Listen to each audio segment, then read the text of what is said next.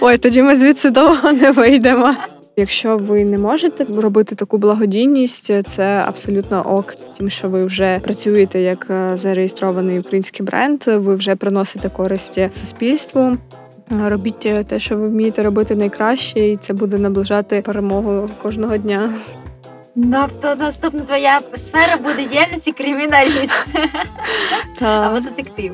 Українських медіа, на жаль, дуже маленькі ну, фінансування загалом, і вони е, часто є збитковими. І в мене була можливість там працювати, але я не пішла туди, тому що там була дуже маленька зарплатня. Колишніх журналістів не буває. Якщо не спробуєш, не не дізнаєшся. Я не знаю для себе навіть також відповіді хейтити їх чи не хейтити. Усім привіт! Сьогодні ми записуємо подкасти з Наталією Чоловською, піарницею та амбасадоркою, менторкою українських брендів. Так, Так, всім привіт, Наталія. Чому саме так ти себе позиціонуєш? Чому менторка українських брендів? Ця історія почалася уже доволі давно. Шість років, більше шести років я працювала фешн-редактором в різних глянцевих виданнях у нас в Україні. І е, на той момент якраз е, почався після майдану бум маленьких українських брендів і виробників, і в них не було змоги розміщуватися і купувати рекламу в великих е, виданнях, типу Vogue, L'Officiel, Cosmopolitan. І на той час активно вони всі розвивалися. Ми, звичайно, як редактори теж підтримували цей розвиток Made in UA. Але ми теж були е, в нас були зв'язані руки певними е, бізнесовими правилами ведення ну цього видавничого бізнесу. Також тому у мене тоді виникла на той момент ідея завести телеграм-канал про українські бренди маленькі. І е, почати їх підтримувати таким чином, почати збирати аудиторію в каналі і давати їм можливість вийти на нову аудиторію безкоштовно або з мінімальними бюджетними залученнями, які вони могли собі е, дозволити тому що на той момент я працювала в Космополітен, і е, завжди там в мене були окремі рубрики, де я розміщувала новини тільки українських брендів, і мене вже почали е, асоціювати з цими локальними брендами. Тому е, логічним кроком було створення ще такого майданчика, де можна було розміщувати і розповідати про ці нові локальні бренди. Потім я пішла з медіа і стала піарницею найбільшої мережі українських брендів всі свої, і якось е, логічно ця місія е, продовжувалася, е, тому що в рамках цієї нової роботи я теж почала знайомитися з купою нових класних і цікавих виробників і брендів. І власне, от уже п'ятий рік я веду цей телеграм-канал Менторка українських брендів. Так він я не займалася там його комерційним просуванням. Там не настільки багато підписників, але це аудиторія живих людей, які знають мене, які е, довіряють моїй експертизі, які можуть, е, які точно там е, купують ці бренди після моєї рекомендації, і за що я їм дуже вдячна. Хто твоїми читачами? Який портрет твого читача? О, це це дуже різні люди. Ну, в основному це е, така проукраїнська аудиторія, яка любить е, підтримувати українського виробника, яка теж от виросла е, разом зі мною після Євромайдану. Ми сформували цю нову повістку і нову тенденцію підтримувати своїх. І власне, от це це і є моя аудиторія. Це ті люди, які знають, що в українського виробника можна знайти е, якісне е, краще, чим в закордонних мас-маркетах мас-маркетах е, речі, які будуть слугувати довше, на які можна витратити трошки більше грошей, але вони дійсно будуть ну більш ексклюзивними і прослужать довше. От, власне, це такі люди, амбасадори українського і ментори українського, так само, як і я. Угу. Для мене менторство це про підтримку більше ніж про просто розповідати. Чи ти вкладаєш в слово менторство? У мене це працює на, е, на такі е, дві різні аудиторії, тому що. Я даю брендам інформаційну підтримку в соцмережах для тієї аудиторії, яка слідкує за мною. Тобто, це така підтримка і для них інформаційна, і для тих людей, які шукають, що нового на українському ринку пропонують бренди. І з іншого боку, менторство для брендів це мої послуги з піару для них, це консультації, це допомога з побудову якоїсь маркетингової стратегії, е, розкласти, розказати по поличкам, як працювати з блогерами, як працювати з медіа, як знайти підхід е, до редактора, як ем, взагалі почати співпрацю з медіа. Також, от е, в цьому плані в цьому заключається менторство, те, що я надаю їм такі консультативні mm-hmm. послуги. Ще хотіла запитати тебе про твій телеграм-канал, який ти 5 років вже ведеш. Наскільки це системно в тебе виходить його робити? Як у тебе зростає аудиторія поступово? Чи побачиш ти зріст там, коли є спад, коли навпаки проплив? Чи хотіла б ти його монетизувати? Аудиторія там е, і зростає і зменшується, тому що це такий е, живий організм весь час. Я не женусь за якимись неймовірними цифрами, тому що мені важливо, щоб там були люди, які дійсно сидять і зацікавлені в тому, щоб отримати цю якісну е, інформацію, яку ну вони зможуть для себе з користю потім використати. Е, спад був цього року е, після 24 лютого. Я цілий місяць нічого не публікувала. Це було, мабуть, за ці всі роки е, єдиний такий довгий період, коли я нічого не публікувала mm-hmm. на каналі. Я вже не пам'ятаю, скільки там, ну не знаю, мабуть, більше 100-150 людей відписалося. От, але після того, як я прийшла трохи в себе і розібралася з цим новим життям у військових реаліях, то е, почався почався зріст аудиторії також, тому що в нас зараз знову е, виток підтримки всього українського, і аудиторія зростає. І зростає органічно, хтось ділиться каналом, хтось кудись пересилає, якісь інші канали пересилають публікації. Тому так органічно аудиторія росте. І за ці за ці роки ну, у мене система доволі системна робота. Я весь час е, знаходжусь е, в відслідкованні нових брендів, е, новин від українських брендів. Слідкую, хто що робить, які нові колекції. А мені пишуть на пошту, пропонують свої новини. От хто знає, тому систематичність публікацій там ну налагоджена. Зазвичай це там один пост в день. О, зараз може трішки більше навіть почала публікувати, тому що дійсно багато класних е, е, якихось е, і нових колекцій і капсул, які переосмислюють українську спадщину, і багато цікавого почали робити бренди на фоні війни, активізувалися, тому цікаво їх підтримувати. На рахунок монетизації, це звісно теж як е, не пріоритет, а ну цілому цілком логічне е, бажання і продовження цієї роботи. У брендів є можливість придбати рекламу на каналі. Якщо вони звертаються до мене з проханням розмістити якусь новину, я можу або е, підтримати безкоштовно, або запропонувати якусь е, ну, комерційну співпрацю з ними. Є різні рубрики, є різні пакети, які ми можемо з ними обговорити, але це дуже лояльні е, ціни там в рамках тисячі гривень за публікацію. Тому я думаю, що це ну доволі такий е, теж вигідний варіант е, всім нам, тому що ну публікації на каналі зараз збирають стільки ж, або може навіть і більше переглядів, як новини на якомусь новинному сайті. Угу. Тобто телеграм-канал як площадка, вона доволі такі.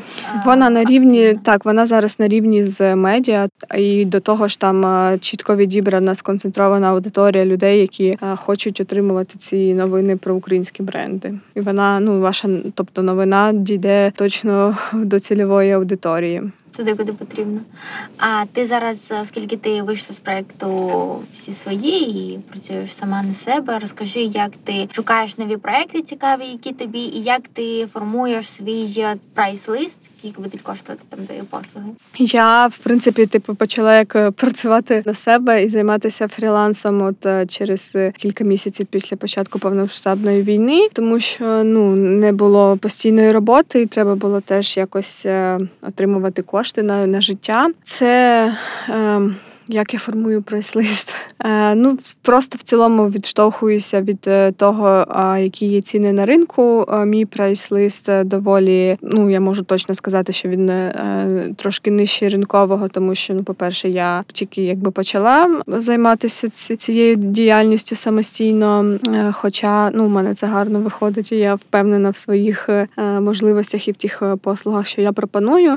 Я проте моя ніша завжди була маленькі локальні бренди, які тільки десь починають е, свою роботу, які тільки десь виходять на ринок. Тому я розумію, що у них е, ну немає коштів, щоб звертатися до великих агенцій. Тому мій прайс-лист він такий доволі е, лояльний до них і може ну ну і буде їм доступний.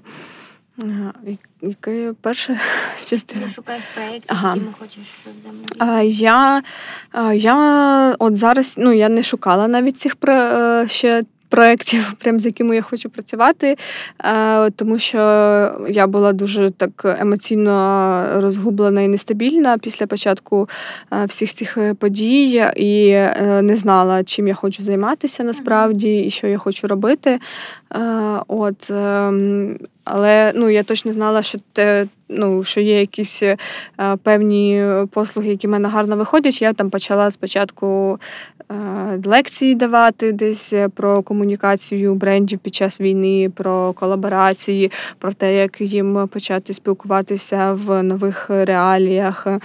І якось все просто теж органічно само собою пішло-поїхало. Почали звертатися бренди е, за консультаціями, допомогти сформувати колаборації, зробити розсилку на медіа, попрацювати з блогерами. От, власне, наразі бренди самі на мене виходять, і бренди, і проекти. Також із з останнього доволі такий великий проєкт, до якого я долучилася. Це онлайн-рітейлер з Каліфорнії, mm-hmm. який зараз запускає теж українка, яка вже 9 років там проживає. Я допомагаю їм відбирати українські бренди для продажу в ну на американський ринок. Виступала теж як таким консультантом, складала базу українських брендів, і нам сподобалося працювати один з одним. І далі ми будемо теж а, якось я буду долучатися більше до піар-процесів цього онлайн-магазину. Але вже зараз е, десь більше 20 брендів. Е, я пишаюся тим, що ми виведемо на американський ринок. Клас це кейс того, як е, світ е, дійсно зацікавлений зараз усім українським е, так. і шукають можливості, щоб придбати щось з України, українських виробників. Ну і вони дійсно цього достойні, тому це буде вигідно всім, я думаю. А Що це за бренди, які потрапили в цей список? Це твої якісь улюблені? Ну я працювала там під чітке ТЗ, тому що е, американський ринок він е, теж е, має свою специфіку. Нам потрібно було відбирати речі, які будуть актуальні в Каліфорнії. Там ну якби по погоді там дов, довше літо і довше спека. Тому ми орієнтувалися на бренди, які там працюють з натуральними тканинами, які можуть щось класні е, моделі на літо запропонувати. Також в пріоритеті були бренди, які можуть мати відповідно американську розмірну сітку. Тобто у нас ем, є досі досі певна проблема з розмірними сітками в українських маленьких брендах, тому що всі орієнтуються на SM в цілому. От а в Америці ну люди більше носять ML, XL, тому тут треба підбирати ті бренди, які можуть або е, скоригувати свої розмірні сітки і відшити потрібні розміри, от або їхній одяг е, там доволі оверсайз чи вансайз, і може підійти е, на американську аудиторію. Також робили акцент на аксесуари, бренди, там які ручну роботу використовують, щоб презентувати українські бренди достойно. Клас. Е, поділися своїми улюбленими українськими брендами. Я знаю, що це буде напевно дуже складно зробити. Це це питання, яке завжди мене вганяє в ступор. Ну, да. Е, так, ну, тому я що... тебе не обмежую в кількості. Ой, тоді ми звідси довго не вийдемо. Тому що в мене в голові е, завжди ну, я от складала цю базу брендів, і ем, ну, ми там обмежилися якоюсь певною кількістю, там, умовно, 200 брендів, але я весь час про це думаю і згадую, ага, ще цей, і цей, і цей бренд треба додати. Тобто, в мене цих брендів в голові величезна кількість. Давай давай так, із останнього, е, то що е, максимально відповідає моєму стилю, це костюми Лескізо. У них ну неймовірна якість пошиття, і їхні костюми можна носити роками. Що я власне я і роблю. Із невеликих останніх відкриттів е, це бренд Окрик, який теж випускає невеличкі колекції, але має дуже високу якість. Мені треба прям зайти в телеграм і подивитися про кого я останнього писала, тому що насправді навіть зараз е, в ну такий турбулентний час бренди весь час е, нові з'являються. Також, е, наприклад, дуже люблю бренд, те, що робить бренд Шипелик, mm. і ще один із улюблених етнодім. Теж завжди Да, класні вишиванки дуже завжди щось красиве. Ну, От е, отаже, які працюють з трикотажами, мене просто вражає їхня працездатність, тому що вони там буквально кожні два тижні випускають якийсь е, новий дроп, і їхні якісь е, обсяги і потужності просто unreal, та як вони працюють, захоплююся теж ними. Ну точно когось забуду, але дуже довго можна переліковувати. Зараз багато українських брендів е, віддають частину на ЗСУ і на благодійність. Як це відбувається? Мені цікаво, яким чином вони це роблять, щоб дійсно кошти там перейшли туди, куди потрібно. Як вони формують відсоток? Це від загальної вартості чи від собі вартості? Чи це в кожного так по-різному? Е, я не можу сказати за кожен окремий бренд, mm-hmm. бо дійсно у кожного по-різному, але це така ну досить добра тенденція. Більше того, я знаю, що є частина брендів, які комунікують про це, а є частина брендів, які про це в публічному полі не говорять, але все рівно ці кошти перераховують і допомагають армії. Це такий ну якби вибір кожного. Але так кожен для себе визначає ну прийнятний відсоток цих коштів е, від від продажу там конкретної одиниці товару. Е, зазвичай так. От ем. ну загалом е, з початку повноштабної війни не профокапилися, ніби там українські бренди, такі що прям ті, з якими я там слідкувала, які я любила, ніби вони висловили таку свою чітку позицію. Довгий час зрозуміли річ, нічого не постили в плані того, що давайте купувай, купуйте у нас там щось. От а навпаки, там займалася волонтеркою і там публікували таку штуку, ну таку велику комунікацію. От ще в тебе хотіла, до речі, запитати про те, як правильно зараз брендам комунікувати, так щоб не відлякати там своїх користувачів постійних клієнтів, а навпаки, там бути в цьому інфополі і в той же час якимось чином заробляти на тому, що ти робиш. Я завжди кажу, що продовжуйте сповідувати свої цінності, які закладені в якби стратегії е, вашого бренду. Комунікувати потрібно е, чесну і правдиву інформацію. Якщо вам е, складно, і якщо ви розумієте, що ви не виживете, і цей бізнес не буде на плаву, якщо ви там ну будете змушені передавати якийсь відсоток на армію, то ну не робіть цього, вийдіть ну з заявою такою. Ну навіть вас ніхто не змушує навіть там про це публічно говорити. Це там вибір кожного. Тому, якщо ви не можете робити таку благодійність, це абсолютно ок і ну ви вашою чесною працею і тим, що ви вже працюєте як е, зареєстрований український бренд, ви вже приносите користь суспільству. От е, тому просто працюйте на благо свого клієнта, робіть робіть те, що ви вмієте робити найкраще. Ну це загалом працює порада не тільки тільки для брендів, а ну для кожної окремої людини, яка зараз хоче чимось допомогти Україні. Робіть те, що ви вмієте робити найкраще, і це буде наближати перемогу кожного дня. Як ти ставишся загалом до покупок під час війни і до того, чи є мода, і там твій стиль, як ти виглядаєш кожного дня важливим, тому що ну певний час зрозуміла річ, ми просто ходили в підшотах і тренінгах, і нас е, взагалі нам було пофіг, як ми виглядаємо. От а потім е, вже ми зрозуміли, що залежно від того, в якому місці ми знаходимося, можливо, вже час і є сенс для того, щоб купити якийсь там новий одяг і е, витратити на це гроші, хоча ти там дати ще й на зсу. От і якби не у всіх є оця ось межа того, що вони можуть собі дозволити купити там нові речі, от або якось гарно виглядати. Як ти ставишся до цього? Ну я скажу за себе, що мені було важливо весь час е, гарно виглядати, тому що це дає мені більше сил і енергії і щось робити. І я ну, мене не було такого, що мені було соромно за те, що я хотіла красиво вдітися, десь вийти, пройти навіть по вулиці погуляти. Більше того, ми коли виїжджали з мого міста, де я живу, на тимчасове перебування в іншому місті. А моя тривожна валізка складалася просто з найкращих речей українського бренду, українських брендів, які я купувала протягом цих років. І вже коли я приїхала в Івано-Франківськ, то перша моя покупка була. Я якраз купила оці от е, джогери, тому що в мене просто все було якісь костюми, сукні, і, і, і, і не було такого повсякденного одягу. Але для мене було важливо забрати ці речі з собою, тому абсолютно абсолютно нормально вдягайтеся для себе, купуйте красивий одяг для себе. Ну тому що коли ви купуєте в українського виробника, ви також е, підтримуєте і Україну, і виробника, і економіку України. Вже про це е, думаю було сказано досить багато.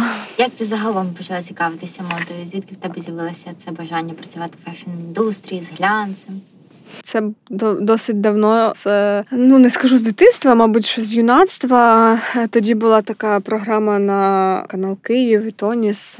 Вона виходила тижні моди з Дар'єю Шаповаловою. Я тоді дивилася, як Дар'я відвідувала всі світові тижні моди, ходила на покази, розповідала про ці колекції. І якось мимоволі воно мене дуже сильно захопило. І ну я знала на той момент, уже що я йду вчитися на журналіста. От і в цілому планувала, що я піду на телебачення і теж буду робити щось подібне і спілкуватися з дизайнерами. Проте, після того як я закінчила навчання на телебаченні, вже на той момент не було програм, які фокусувалися на темі моди, і в нас почали з'являтися активно якраз онлайн і digital видання, і онлайн версії е, міжнародних журналів. Тому я пішла працювати в digital, в L'Officiel, і вже е, там почала свою оцю от роботу роботу власне в цій модній індустрії. Чому специфіка роботи в модній сфері? Ти е, виг... ну, чи, чи було в тебе такий момент, коли ти відчула вигорання? Так, безперечно, був такий момент, коли ну специфіка цієї роботи в тому, що там дуже шалений графік. Ти ну це не робота, це твоє життя. По суті, ти не маєш вихідних, ти маєш бути весь час е, в новинах. Е, ну і в цілому, як загалом, в е, журналістів, які працюють в новинній сфері. Mm-hmm. От якраз тоді мені пощастило, був найбільший розквіт в Україні тижнів моди. Був була просто, ну, на мою думку, золота пора Ukrainian Fashion Week. Е, відкрилися, з'явилися Mercedes-Benz Fashion Days. Е, вони між собою конкурували. Хто кращий, е, хтось один показ крутий зробить, той і запросить якогось іноземного дизайнера. І завжди було ну цікаво все це висвітлювати і відвідувати всі ці події. От тому це так було такий дуже насичений період життя, коли ну між тижнями моди моди, ти не встигав навіть е, відновитися і відпочити. І в якийсь момент я зрозуміла, що, мабуть, все я більше не хочу цим займатися. Це надто складно. Я перейшла в іншу компанію на позицію копірайтера, і дуже швидко зрозуміла, що мені там нудно. Що мені якраз е, вся суть була в тому, що мені треба бути в вирі цих всіх подій і відвідувати всі покази afterparty і вечірки, і так далі. І в цьому для мене була якраз цінність цієї роботи. Ого. І потім ти перейшла в піар, власне, так? Так, е, після е, роботи в різних медіа я практично в всіх е, виданнях глянцевих попрацювала, окрім Vogue. От, Хотіла б Вог працювати? У мене була можливість там працювати, але я не пішла туди, тому що там була дуже маленька Да? Я прийняла рішення. Ми, це... менше платить, ніж Cosmopolitan? Це якраз був такий останній рубіж, коли я обирала між тим, чи продовжувати далі працювати е, як журналіст, е, чи переходити в іншу сферу ну, піару. І я обрала mm-hmm. перехід в піар. От е, про що загалом не не шкодую, так тому що ну свою якусь журналістську роботу і цей потяг до текстів і новин і публікацій я закриваю телеграм-каналом або ж там інстаграмом, чи можу просто десь написати колонку для дружніх моїх видань і медіа. От тому, як кажуть, колишніх журналістів не буває. Так, і далі да, я перейшла в піар і вже почала і вчитися, і працювати одночасно. А як ти думаєш, чи є рубіж якісь журналістів, коли от вони досягають якоїсь там планки, розуміють, що ну от далі вже треба змінювати напевно сферу або йти з журналістики? Ну для кожного ця планка вона своя, мабуть. Тут буде дуже багато факторів залежати, чи це чи ця робота вам приносить ну якесь інтелектуальне ментальне задоволення, чи ви отримуєте достатньо фінансової вигоди ну від цієї роботи. Mm-hmm. От чи, чи є далі у вас можливість можливість десь рости кар'єрно. Я зрозуміла, що свої кар'єрні амбіції в журналістики я не зможу е, заохотити, тому е, мені було цікаво вийти на якийсь е, інший рівень. От є такі попередження, чи це правда можливо, що багато журналістів дійсно йдуть в сферу тому що там більше платять, і там ти можеш більше отримати коштів.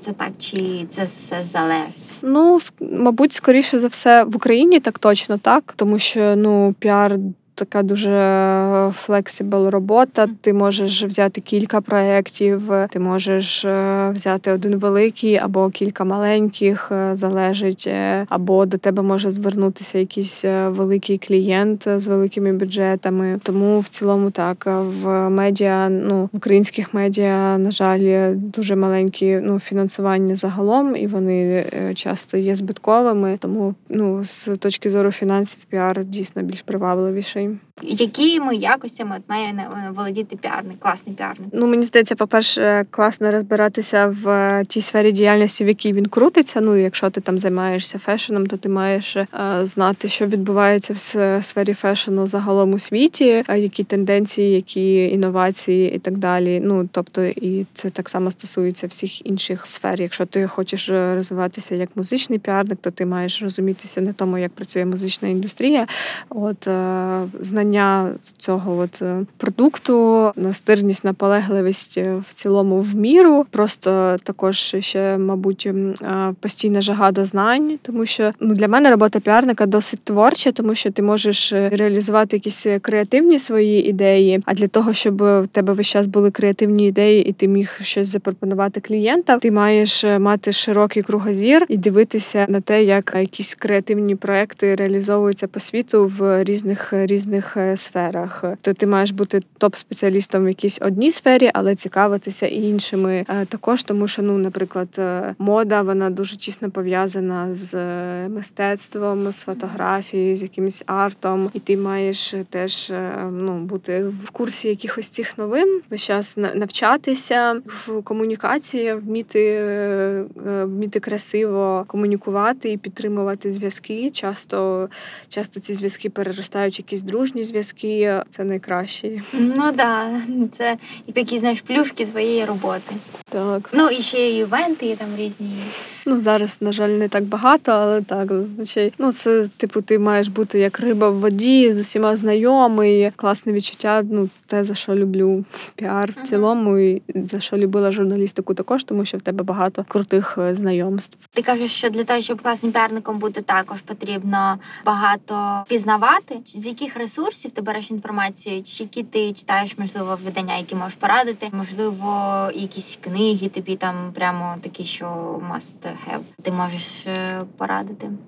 Я якось е, перестала, ну не знаю, був якийсь період, коли знаєш там ціленаправлено читав якісь е, одні видання. А зараз е, в основному вся інформація в мене десь е, приходить через соціальні мережі. Я дуже люблю так, от серфити від сторінки до сторінки, когось нового відкривати для себе. Мені дуже подобається наприклад, за закордонними новими молодими зірками слідкувати, дивитися, як у них там відбувається їхнє народження, в тому числі це ну дає мені змогу відслідковувати якісь е, тенденції. Mm-hmm. З українських видань я е, амбасадорю The Ukrainians, підтримую їх. У нас зараз доволі багато класних проєктів з'явилося. Гоголь медіа, простір медіа, ще проєкт з новинами від The Ukrainians. Новини здорової людини? Так, новини здорової людини. The Village, це те, якщо стосується українських медіа закордонні, я там, звичайно, те, що сфера коментарі моди стосуються Business of Fashion, Variety, Hollywood Reporter. Ну от люблю слідкувати за новинками кіно і серіальної індустрії до війни. Дуже дуже насичене в мене було таке серіальне життя. Зараз якось трохи не до того було. Mm-hmm. От Який ти улюблений серіал? О Боже, їх дуже багато. Вчора додивилася останню серію Stranger Things. Е, нового сезону. От я їх теж з самого початку, як тільки вони з'явилися, дуже полюбила. Я в цілому фанат е, серіалів е, про криміналістів, про те, як побудована психологія злочинців. От в цьому плані, тому я там люблю, наприклад, мислити як злочинець, Майндхантер і все в цьому дусі. Тобто наступна твоя сфера буде діяльності криміналіст або детектив. Можливо. І чи є така людина, яка тебе надихає? І хто це? Загалом мене так надихають, мабуть, класні якісь жінки, і історичні постаті, і наші сучасниці. Я Дуже зараз е, теж е, заглиблююся в тему української літератури. Там Ольга Кобилянська, Леся Українка, наші е, рольові моделі, жінки, які в цілому були ну, рупорками свого часу. От Із сучасних жінок мені дуже імпонує Мішель Обама. Е, обожнюю її мемуари. В листопаді вона випускає нову книгу свою. Я ну, дуже чекаю на неї. Мені теж е, тоді вразила її книжка, коли всі її почали читати е, становлення, і я теж так. тоді відкрила її для себе. А, Ну, взагалі в нас є якийсь такий, знаєш, тренд на книги. Типу, всі всі масово читають якусь одну mm-hmm. книжку. там. Е, якийсь час там читали есенціалізм, потім ще якийсь час читали Чорний лебідь. Ну, коротше, mm-hmm. а, яка зараз yeah. книжка така в трендова? І хто в ці тренди задає? Ну, напевно, це блогери якісь, да? інфлюенсери. А, Я ну я не знаю. Для мене в в темі книжок нема такого. А зараз, напевно, якась українська література. Жадан, напевно, дуже сильно. А, Так, зараз українська література так отримала такий новий виток е, популярності і уваги до себе. От е, всі ну, почали знову звертатися там до до класиків, там Багряний, теж знову Кобилянська да, е- і інші. От Я дуже люблю різну нонфікшн літературу, або ну, і мемуари також, mm-hmm. е- якісь біографії. То е- з початку війни я більше зосередилася на дослідженні і вивченні тому, як працює там от, е- пропаганда, е- постправ всі оці поняття. Е, і з останнього я е, дочитую книжку нашого формата про групу розслідувачів в інтернеті Мій Белінгкет, mm-hmm. от які е, ну, запустили онлайн розслідування міжнародних злочинів, і в тому числі злочинах скоєних, скоєних Росією. Вони одні із перших були довели, що рейс MH17 збили російські військові. Для мене ну дуже дуже важливо якось е, відслідковувати ці ці теми і ну бути в темі цих е, всіх, е, ну щоб не роком не натрапити десь на маніпуляцію цієї свідомості і постправди в моєму реальному житті, щоб я знала, як розрізнити ці механізми, як від них захиститися. Ну да, бо ми напряму залежимо від політики. Також е, книжка Дмитра Кулєби на цю тему. Війна з реальністю, правильно? Да, да, да. От дуже хороша. Да, і якраз по на початку повномасштабного повномасштабного вторгнення почала читати. І дійсно вона багато відкриває е, на що е, очі, і тому раду раджу прочитати. Так, загалом, ну чим більше читаєш, тим більше розумієш світ і як це все влаштовано, і ну багато питань для себе закриваєш тоді. Угу. У мене е, ще питання стосовно того, як ти зараз будуєш свій графік, е, оскільки ти кажеш, що там дійсно життя змінилося і багато чого перебудовувалося, процеси, треба підлаштовуватися під якісь нові реалії. Як ти зараз відділяєш, розділяєш свій час? Дуже важко зараз мені е, розділяти цей час, тому що я е, людина план, людина список загалом по життю. Mm, і правда? Клас, ти любиш планувати? І я дуже все люблю планувати. У мене мільйон всяких списків всього.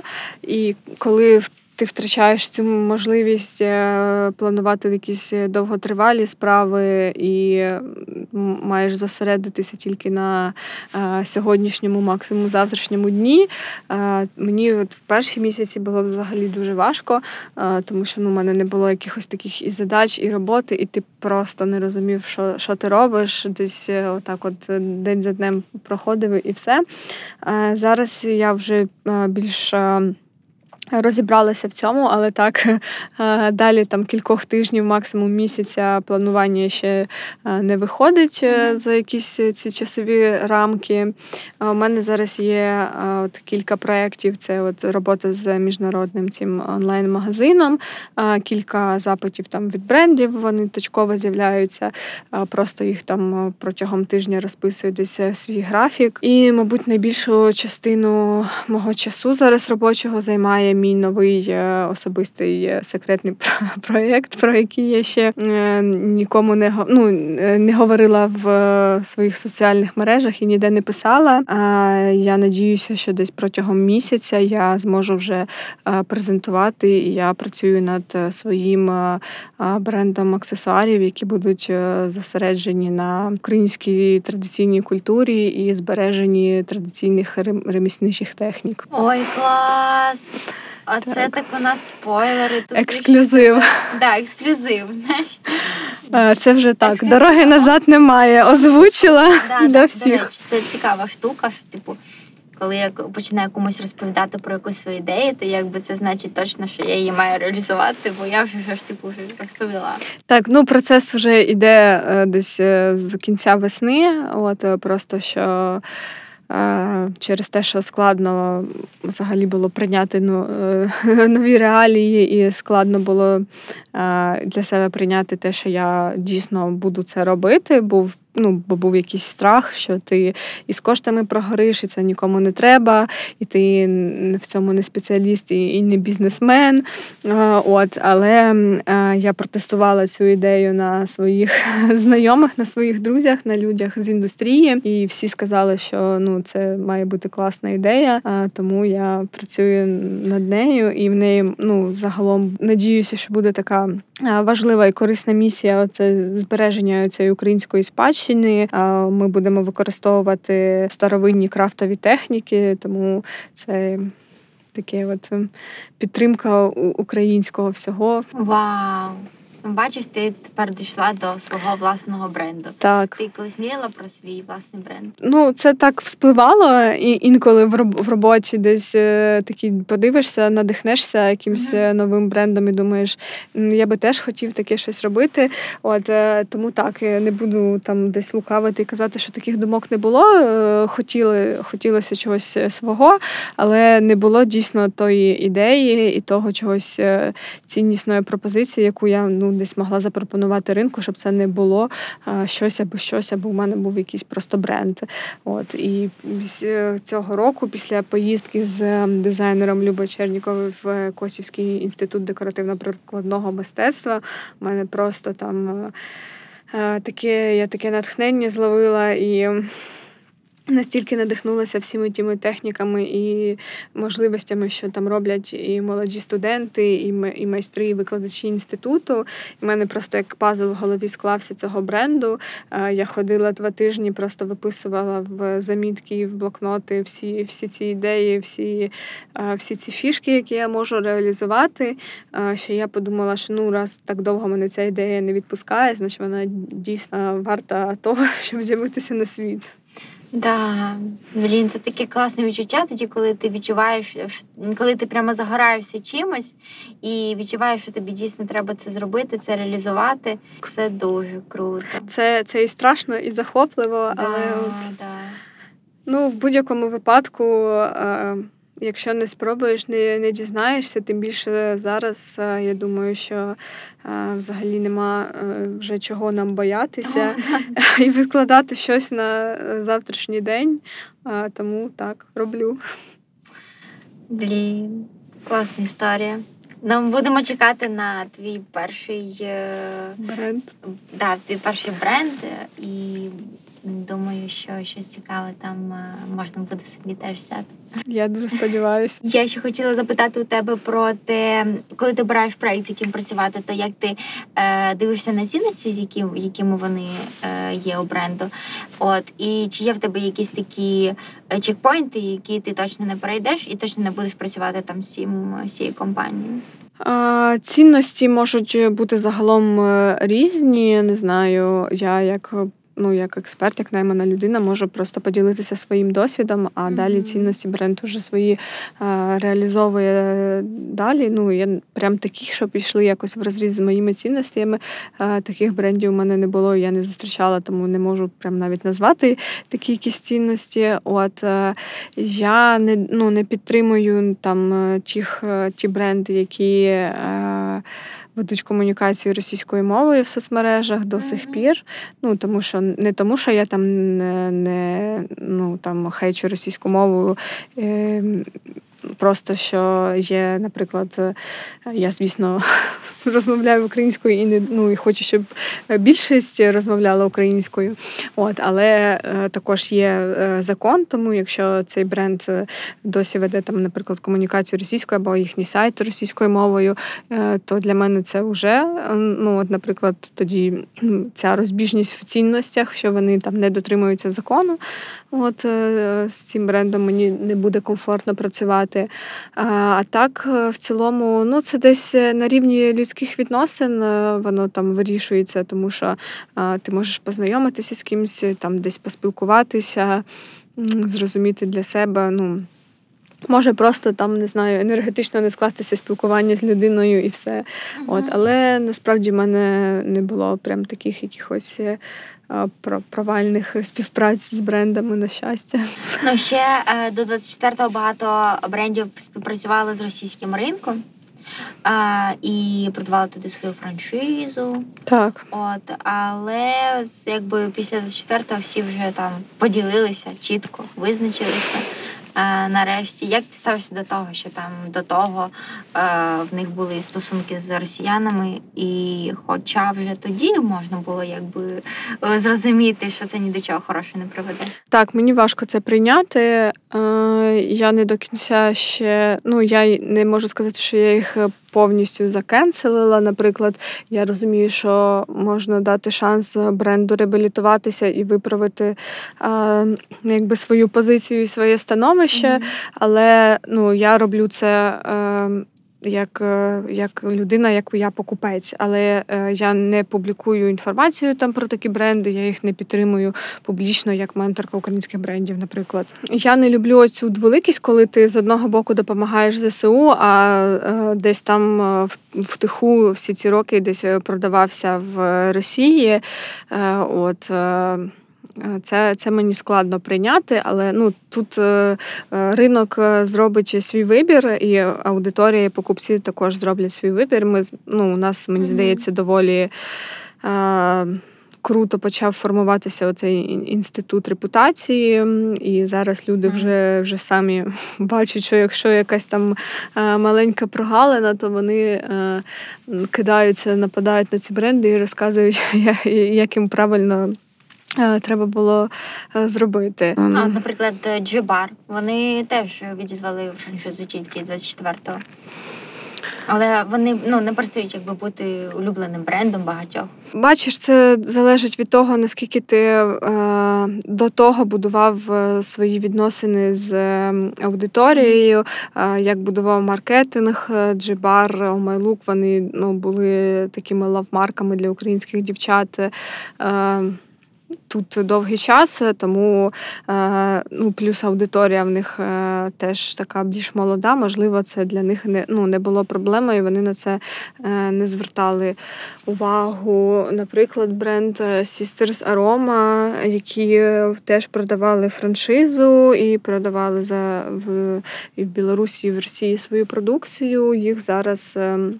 Ну, також активно е, хейтять і кенселять, mm-hmm. хоча вони е, кажуть, що вони вже не співпрацюють і припинили свою співпрацю. От я я не знаю, я не можу говорити за за всіх. Тут кожен робить вибір для себе.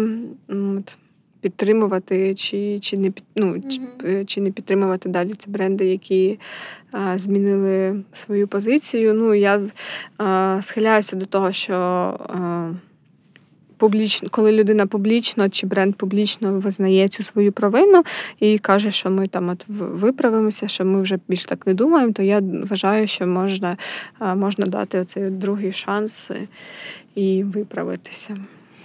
Ну так. Да. Взагалі треба давати людям другий шанс. Ну, ну так, от якось це дуже складне питання, бо е, кожен випадок можна розглядати окремо. Наприклад, ті ж самі Багінські, в них були е, рітейлери, які продавали їх в Росії, але Багінські збирають мільйони гривень на допомогу українській армії. То я не знаю для себе навіть також відповіді хейтити їх чи не хейтити. А якими ти можеш поділитися такими класними кейсами е, українських брендів? Е, які або зробили круту колаборацію, або, можливо, прикольно прокомунікували свої пакети послуг. Здається, в тебе прям... була колонка в Базилік. Так. Може, ти її трошки так якось е, виділи своїх Так, колонка в Базилік була. Мені дуже подобається, як працюють з темою всього українського етнодім. Вони ну, підходять до цього е, з якоюсь більшою глибиною. Це не виглядає просто шароварщиною, не виглядає просто, що ми там якийсь принт на футболку ляпнули і і все. Ой, так, це я теж не люблю, коли там почали герби малювати, герби, прапори скрізь а, чіпляти. Ну, це якби круто, але воно ну, може дуже сильно якось е, вибиватись. Ну, мені ну, мені здається, це особисто мені моя така думка. Ти що ти що скажеш, коли оце занадто багато е, занадто запатріотизовано е, випускають колекції? Е, Ну, це був такий ну, скажімо так, це був е, запит аудиторії, був такий хайп і попит на це. Тому бренди, які хотіли ну, скористатися цією ну, тобто немає нічого поганого в тому, щоб скористатися трендом. От, але ну, Є різні покупці, е, є різні цільові аудиторії, комусь е, там фінансово доступно і на його смак досить придбати якусь одну футболку з принтом. От, А хтось більш глибший має підхід і для ну, і, і, і сферу там свого спілкування, і, і хтось більше там обере річ з художньої колекції етнодому, яка там присвячена українським художникам художникам, і для нього це буде більше мати значення. А можливо, та якась інша людина вона не зрозуміє цієї колекції, але їй круто ходити і показувати свій патріотизм от в цій в цій футболці. Uh-huh. Тому це це просто реалії ринку. Ну так е, працює всюди. На кожний продукт е, свій покупець. Е, от Ми вже переживали такий бум патріотичних колекцій після Євромайдану. Е, це просто фіксування е, такого народного епосу на на, на одязі. Да, я пам'ятаю, тоді було скрізь і багато української мови. І з гербом, і і всі ми ну так, ми це вже такий е, такий тренд також проходили. А, Із того, із класних колаборацій я ще можу виділити. От писала про це про добрі колаборації. Це такий спосіб використати інфопривід і ще допомогти комусь, тому що зараз і бренди в тому числі намагаються е, допомагати різним ініціативам. І там от е, Синдикат випускали е, футболки да, з, з, з агентами крові, допомагали донорам. І У ще них такий класний дроп, дроп вийшов. Не не, не знаєш, такий е, лаконічний, не нав'язливий. Е. Ну так, е, ж ти, ну це там, типу, не патрон на все пузо. О, патрон. От, Але ж знову ж кажу, ну немає нічого поганого і в патроні теж, просто на кожного, на кожен товар свій покупець. Да. Ну, мені здається, що це все одно такі трендові модні речі, які потім доходять. Так, е, ти ну ти десь можеш собі там е, будеш тримати цю футболку, згадувати цей період. Yeah. От, Але, наприклад, е, ну сумніваюся, що наступного року там будуть люди масово ще продовжувати ходити в цих футболках. Mm-hmm. Це ми з тобою вже почали говорити більше про моду і про стиль, і про те, що актуально, і що Ну, тому що мода вона відбиває всі е, соціальні збурення, соціальні колихання, які відбуваються mm. в суспільстві, так чи інакше. Да, І да. Українська мода з цим класно працює. Угу. У мене до тебе ще є така, е, такий бліц. Я почала робити бліци mm-hmm. себе в подкасті. Яке твоє життєве кредо? Це треба було наперед давати бліц щоб підготувати відповіді. Ну, е, прямо зараз е, моє життєве кредо і взагалі вся моя діяльність е, налаштована на те, щоб підтримувати все українське, створювати українське і розповідати світові про українське. Клас. Якби у тебе була можливість повернутися на 5 років назад і сказати щось собі, що б це було? Ой, це буде це буде так, так як так як у більшості, мабуть, людей. Дуже часто так відповідають на це питання, що Наташа вчи англійську мову. mm Більше приділяє її уваги. Якою ти бачив сучасну українську жінку? Я бачу її е, вбраною в все українське, такою, що цікавиться суспільними, е, суспільними справами, яка слідкує за. Я просто не знаю, описую е, себе. Е, жінка, яка слідкує за новинками книговидання, в неї е, широке коло інтересів, вона може підтримати розмову на будь-яку тему. В неї є улюблена справа, в неї може бути або може не бути сім'ї, але вона повністю реалізована так, як вона собі цього бажає. В професійному плані, так? В будь-якому плані, якщо їй комфортно в професійному mm-hmm. або ж не в професійному, але якщо вона відчуває цю от, е, творчу е, чи іншу реалізацію, і вона задоволена, то це класна жінка. Наостанок е, поради для наших слухачів, які е, цікавляться сферою комунікації та піаром. Угу. Що б ти порадила їм, як е, з чого починати, е, як розвиватися, як е, шукати свою першу роботу? А, Ну, першочергово, це, мабуть, обрати саме ту сферу, яка вам найбільш близька, визначитися з напрямком сфери, далі вже поглиблювати навички більш якісь конкретні, або ж ви будете спеціалістом по роботі з інфлюенсерами, або ви будете людиною, яка може дістати контакт будь-якого редактора і домовитися про публікації. Знайдіть е, якісь е, сильні фішки і ваші сторони, які будуть вашою перевагою на ринку. От І, звичайно, одне з основного розширюйте свою, свої контакти, розширюйте свою телефонну книжку, так сказати, знайомтеся з людьми, налаштовуйте якісь ці контакти і дружні відносини, тому що ну, це завжди пригодиться. Дякую тобі. Дякую тобі, Даша, за, нашою гостею за таку цікаву розмову. Такий.